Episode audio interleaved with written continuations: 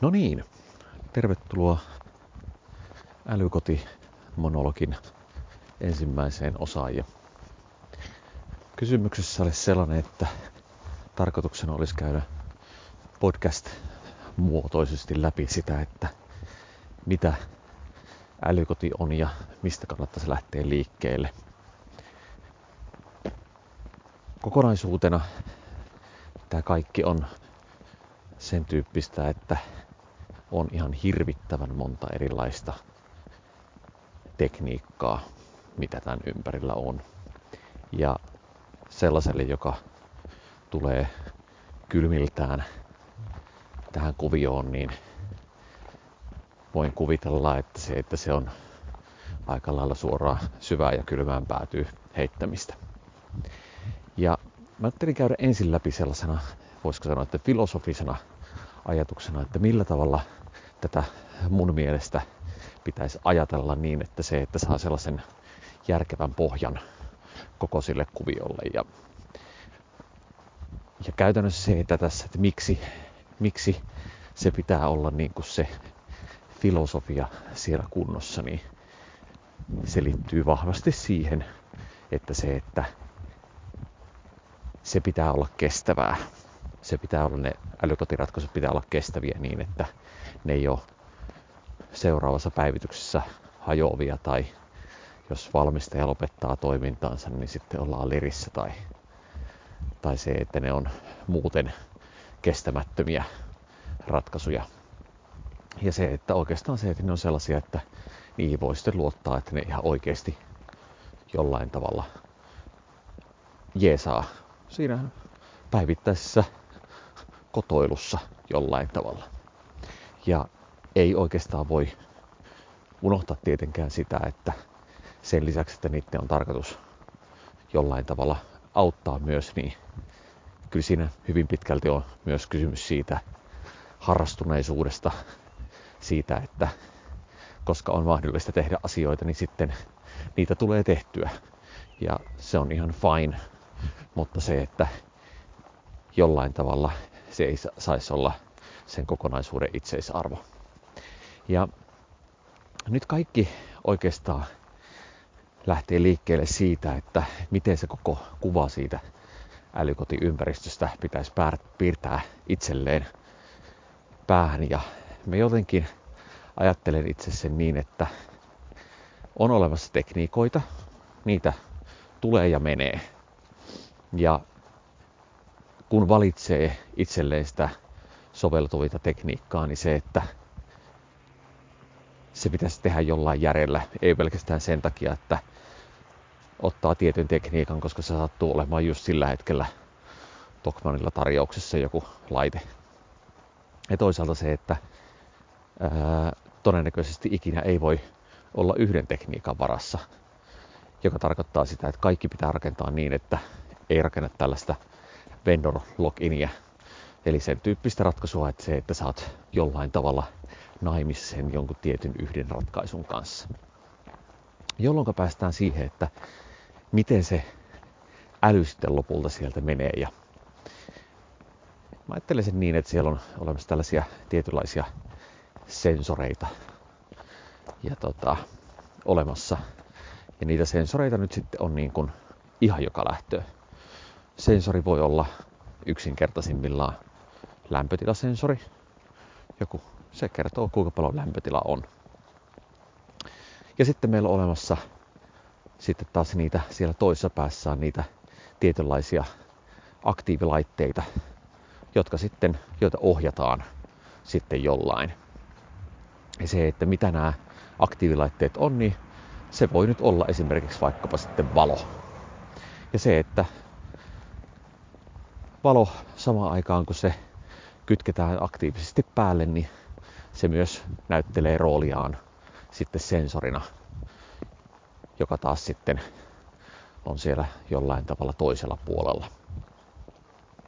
Ja kun on käytännössä kerännyt riittävän määrän näitä sensoreita ja näitä aktiivisia laitteita, mitä voi ohjata, niin sen jälkeen voi niin kuin ruveta miettimään sitä, että mikä se on se varsinainen äly, mikä siihen välille tulee. Ja se suuri kysymys on aina se, että no mikä, mikä se älyjärjestelmä siellä keskellä jollain tavalla pitäisi olla. Ja se, että siihen ei ole missään nimessä yhtä vaihtoehtoa tai vastausta. Se riippuu siitä, että minkälainen budjetti on käytettävissä. Se riippuu siitä, minkälainen tekninen osaaminen on käytössä. Ja se riippuu siitä, että mitkä ne omat mieltymykset sitten on. Haluaako käyttää vaikka Applen laitteita tai niin poispäin. Mutta se vaan, että se, että kaikessa tässä tulisi niin kuin pitää mielessä se, että kun sitä lähtee valitsemaan, niin se pitää olla ihan oikeasti jollain tavalla päätös, niin kuin joku fiksu syy valita se tietty vaihtoehto. Tai toisaalta se, että se voi olla ihan tietoisesti päätös, että lähtee kokeilemaan sitä jotain tiettyä, tiettyä ratkaisua. Nyt sitten tullaan niihin sensoreihin, että millä tavalla sitten nämä pitäisi toimia ja mitä niitä sensoreita on. Ja se, että nimenomaan ne, että ne sensorit pitää joka tapauksessa olla siellä niin kuin, ne, ne pitää olla tyyliin vain sensoreita. Ja ää, kun puhutaan jostain sensorista tietyllä tavalla, niin se, että se tuottaa tällaista nimenomaan tiettyä tietoa vain, joka toimii sitten päätöksentekoon. Päätöksentekoon sinne älylle, että mikä laite pitää laittaa päälle tai muuttaa jotain muuta tilaa. Mutta sitten meillä on olemassa myös sellaisia aktiivisia jollain tavalla kytkimiä. Leikitään vaikka nyt yksinkertaisimmillaan voi olla valon katkaisin.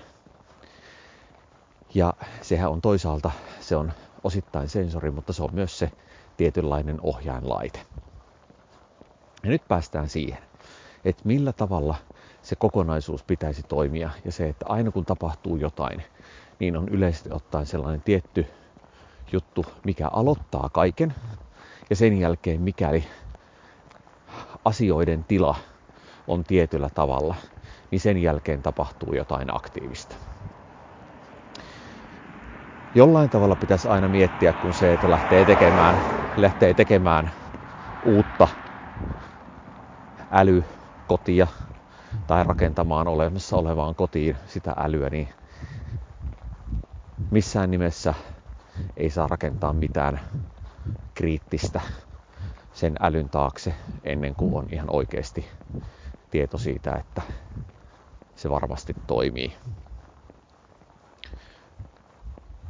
Toisaalta se, että se kriittinen ei välttämättä näyttäydy ihan heti siihen kokonaisuuteen tarkoittaa sitä, että yksittäisen valon syttyminen vaikka päälle, niin se ei välttämättä yksittäisenä asiana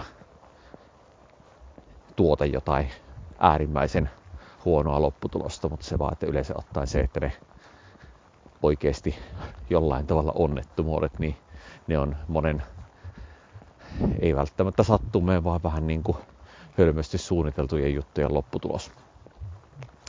Jolloin se, että kannattaa niin kuin edetä varovasti kaiken puolesta niin, että se, että ihan oikeasti se on kaikki on tukevalla pohjalla. Ja nyt kun lähdetään rakentamaan sitä, niin se, että mikä se tekniikka on, niin se, että siellä on olemassa Zigbeetä, Z-Waveä, siellä on olemassa ää, Wi-Fi-laitteita, Bluetooth-laitteita, 433 radioliikennettä. Ja käytännössä se, että itse uskon siihen, että Zigbee plus Wi-Fi-verkko on sellainen, mikä tulee olemaan ei välttämättä lopullinen, vaan se, että se lyhyen tai keskipitkän tulevaisuuskatsauksen voittaja.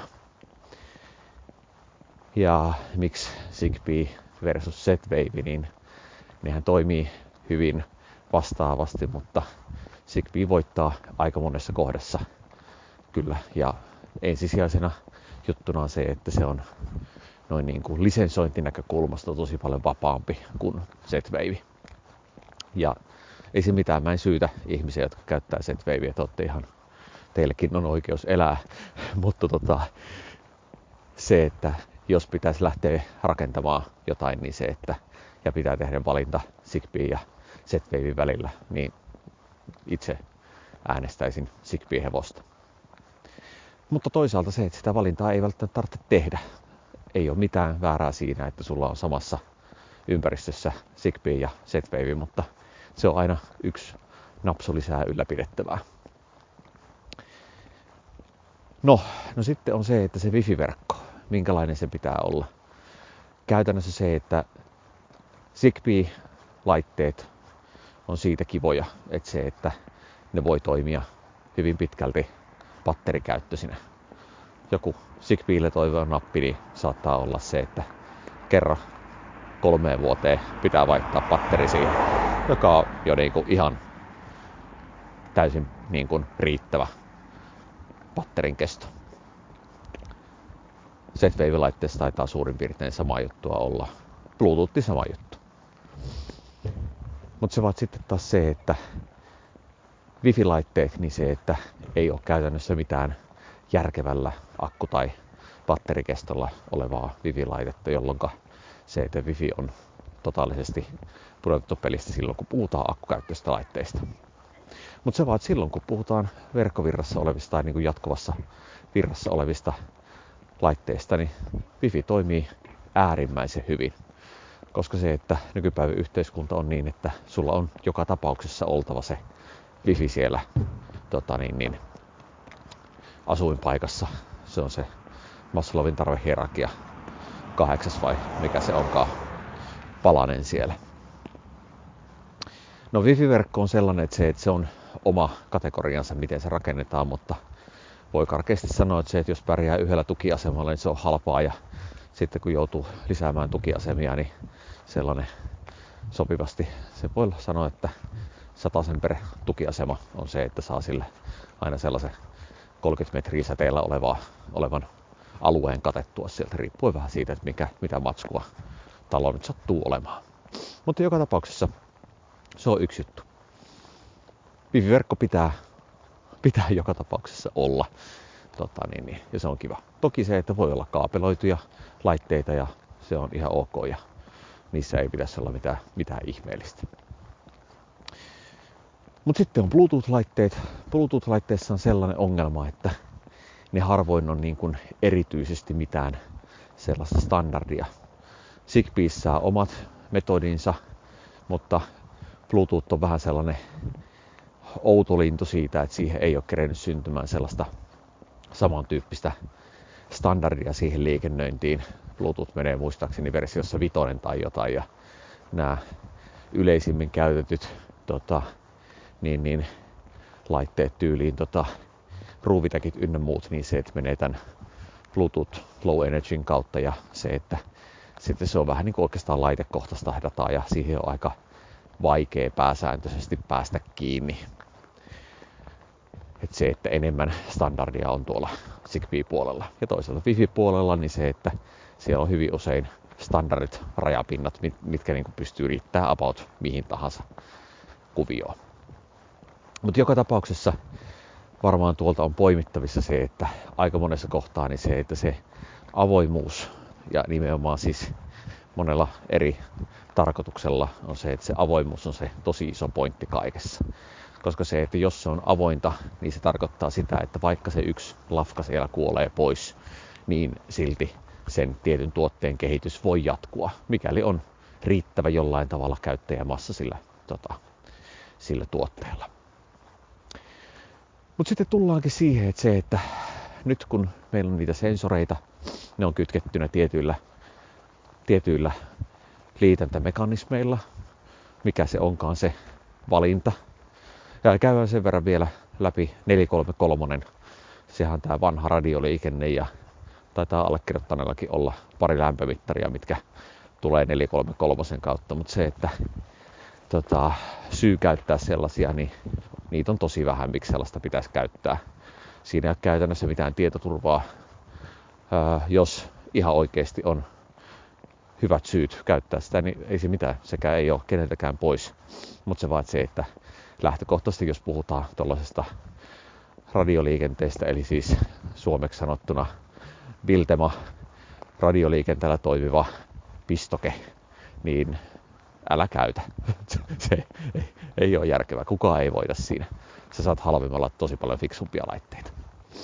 No sitten on tietenkin on se vielä että se, että näistä wifi-laitteista ja kaikista muista, niin se, että pääsääntöisesti laite, joka myydään Tokmannissa 4,90 euroa joku wifi-kytkentäinen töpseli, niin se, että siinä on vähän sellainen juttu, että okei, okay, jotkut niistä pystyy päivittämään niin, että siinä on avoimet softat, mutta pääsääntöisesti ne taitaa olla toi niin kuin Suomessa myytävä halvimman tason kama, niin on vähän sitä, että sulla on siinä tota niin, niin, valmistajan tekevä yleensä aivan järjettävän huono puhelin softa ja siinä vaiheessa, kun Androidissa päivittää, päivittyy 10 versioon, niin se ilmoittaa, että se ei enää toimi siinä ja valmistaja sen verran generinen, että ei mistään oikeastaan löydy sitä, että kuka sen on valmistanut ja siihen ei ole mitään mahdollisuutta, jolloin tarkoittaa sitä, että lopputulos on se, että sä heität sen, sen riätteen joukkoon se wifi-pistorasiaan, koska se, että sä et pysty enää käyttämään sitä, vaikka se olisi täysin toimiva. Ei ihan hirveän kestävää. Jolloin tullaan siihen on se, että niin kun, mitä niitä laitteita nyt sitten pitää käyttää. Nyt sitten on se, että on enemmän kuin useampi tällaisia ratkaisuja, että ne on yleensä ottaen isompien lafkojen tällaisia älykotiratkaisuja tai jotain pienempiä toimijoita, jotka on keksinyt jonkun uuden hienon jutun. Ja tota, ne voi olla tosi hyviä, mutta se vaan, että on oikeasti ihan liikaa niitä tapauksia. Se, että yhtenä päivänä se firma heittää häränpyllyä ja voi olla, että laitteet toimii vielä sen jälkeen, mutta se on, että niihin ei tule ikinä yhtään päivityksiä. Ja se, että jos sulla hajoaa yksikin laite, niin voi olla se, että se koko korttitalo kaatuu siitä. Jolloin siis lyhyesti käytä niitä ratkaisuja, mille on jo valmiiksi paljon käyttäjiä. Mä veikkaan, että se, että sillä saa jo niin kuin tosi turvallisen lähtökohdan. Mutta sitten mennään siihen, että millä tavalla näitä sitten näitä varsinaisia automaatioita sitten voi oikeastaan tehdä. Ja se, että kun aikaisemmin on ajateltu, että on sähköverkko, sieltä tulee jostain sähköä, sitten siinä on välissä katkaisija ja sen perässä on lamppu. Niin se, että se on oikeastaan ajattelumalli, mikä on oikeastaan vähän haitallinen kaikelle älykotiratkaisuille. Kun niitä lähdetään tekemään älykkäämmiksi, niin se yleensä ottaen vaatii sen, että koko ton tyyppinen rakenne lähestulkoon puretaan. Ja johtuu siitä, että se, että jos siellä on jollain tavalla äly siellä lampussa, niin se tarkoittaa sitä, että se ei voi syttyä, jos ei sinne tule sähköä joka tarkoittaa sitä, että kaikki on varmaan nähnyt niitä tapauksia, että se, että koska siitä älylampusta ei saa kytkeä virtaa pois, niin se, että siihen valokatkaisimeen, mitä kaikki haluaisi painaa, niin siihen on laitettu joku ilmastoteippi kauniisti, että se varmasti pysyy päällä. Ei ihan hirveä kiva ratkaisu, mutta jollain tavalla hyvin looginen ja ymmärrettävä. No, käytännössähän se pitäisi pyöräyttää niin päin, että se, että ensinnäkin lähtökohta siitä, että siinä lampussa itsessään on äly, niin on, mä, mä itse en kannata sitä koulukuntaa, koska se, että silloin siinä on aivan liikaa, niin kun, jos, jos puhutaan siitä, että se, että se on lamppu, joka vaihtaa väriä tai jotain vastaavaa, niin se, että silloin se on jopa ihan niin kuin ymmärrettävää. Mutta jos se on lamppu, jonka, jolla on kaksi tilaa, se on päällä tai pois, niin se, että siinä lampussa itsessään on mitään älyä, niin se on vähän hölmöä. Koska se, että se maksaa liikaa sinne, siinä, on, siinä tuotetaan, voisiko sanoa, että liikaa elektroniikkaa siihen lampuun. En, en, en näe järkeä siinä suorilta. No sitten on se, että mikä se malli siis olisi, olisi se, että jos meillä on normaali tällainen sähkö, että sieltä tulee sähkö yhdestä paikkaa, sitten siinä on kytkin välissä ja lampu on toisessa päässä. Niin se, että sehän pitäisi tehdä niin, että sille lampulle vedetään koko ajan voimassa oleva sähkö, jonka jälkeen sitten tota niin, niin siihen, missä se normaali valokytkin on, niin se, että sinne laitetaan käytännössä sisään, laitetaan jonkin tyyppinen kytkin, jonka ainut tehtävä on lähettää signaali sille varsinaiselle älylle, että täällä on painettu tätä nappia nyt. Jonka jälkeen on jossain yksi älykäs rele. Tarkoittaa käytännössä sitä, että siellä sähkökaapissa sieltä kohdasta, mistä lähtee se johto sinne lampulle, niin sinne on laitettu tota niin, niin, tällainen rele, jota se äly pystyy käskyttämään, että laitapas valo päälle, jolloin siitä lähtee sähkö virtaamaan läpi ja vuola. Jonka jälkeen äly tietää, että nyt on todellisuudessa lamppu päällä ja that's it. Tämähän tietenkin on mahdollista niin, että se, että on olemassa komponentteja, laitteita, jotka sisältää molemmat sen käytännössä sen painonappi, älyn sekä sitten sen varsinaisen rele, releen siinä samassa. Eli puhun nyt esimerkiksi vaikka Sonoffin ratkaisuista, niin se, että silloin se pystytään yksinkertaistamaan, joka tarkoittaa se, että lopputulos on se, että sinne laitetaan sinne valokytkimen taakse laitetaan yksi pieni punainen, ei kun anteeksi, sininen tai punainen nappi ja tota niin, niin se käytännössä tekee siitä kokonaisuudesta älykkää. Joka tekee, tarkoittaa sitä, että siellä se varsinainen lamppu, mikä siellä on, niin se, että se voi olla se paras LED-lamppu, minkä kaupasta saa ilman mitään älyä. Joka tarkoittaa se, että siinä, siinä vaiheessa, kun se vaihdetaan lamppu, niin se on ihan samanlainen prosessi kuin normaalikin lampun vaihto. Siinä ei tarvitse paritella laitteita uusiksi. Joka tapauksessa tämä on niin kuin se malli, miten mä itse ajattelen, on se, että nimenomaan siellä on niitä aktiivilaitteita ja kaikki käytännössä menee sen älyn kautta. Okei, on ihan toinen tarina, että miten se äly rakennetaan sinne ja miten se äly valitaan.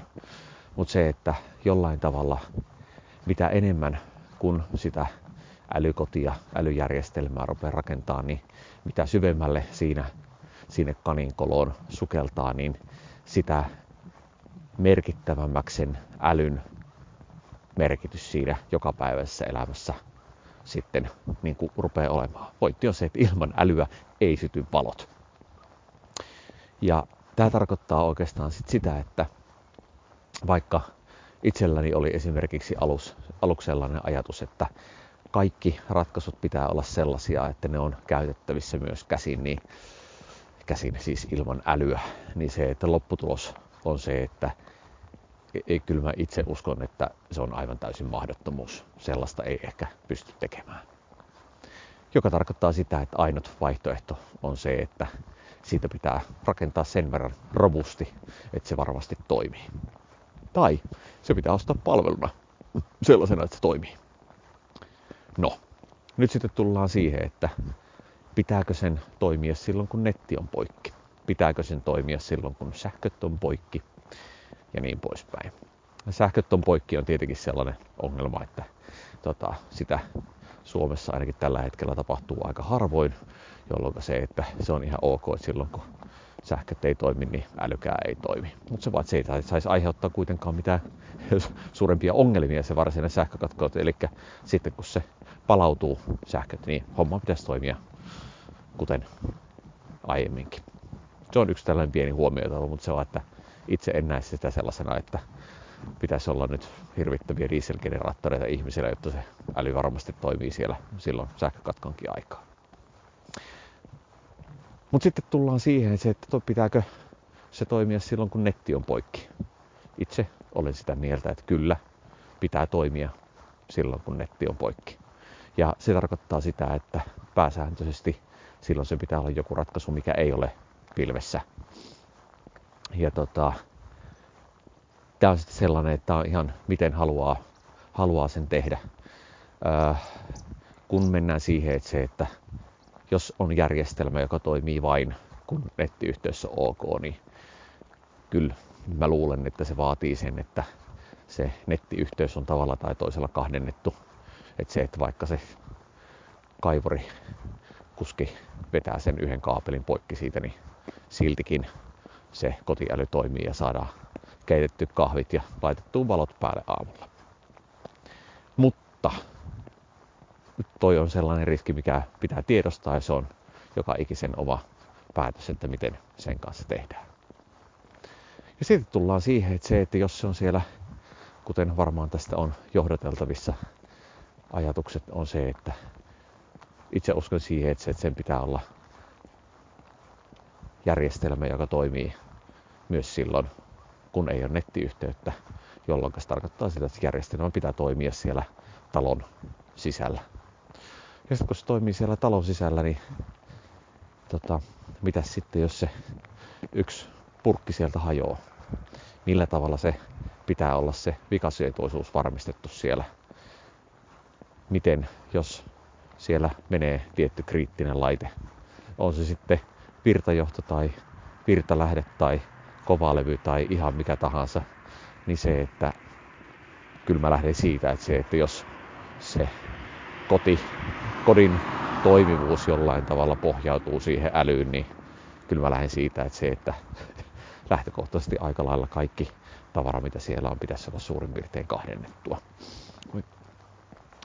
Joka tarkoittaa sitä, että silloin me ollaankin siinä, että onko meillä kuinka pitkälle siinä prosessissa siellä mennään eteenpäin.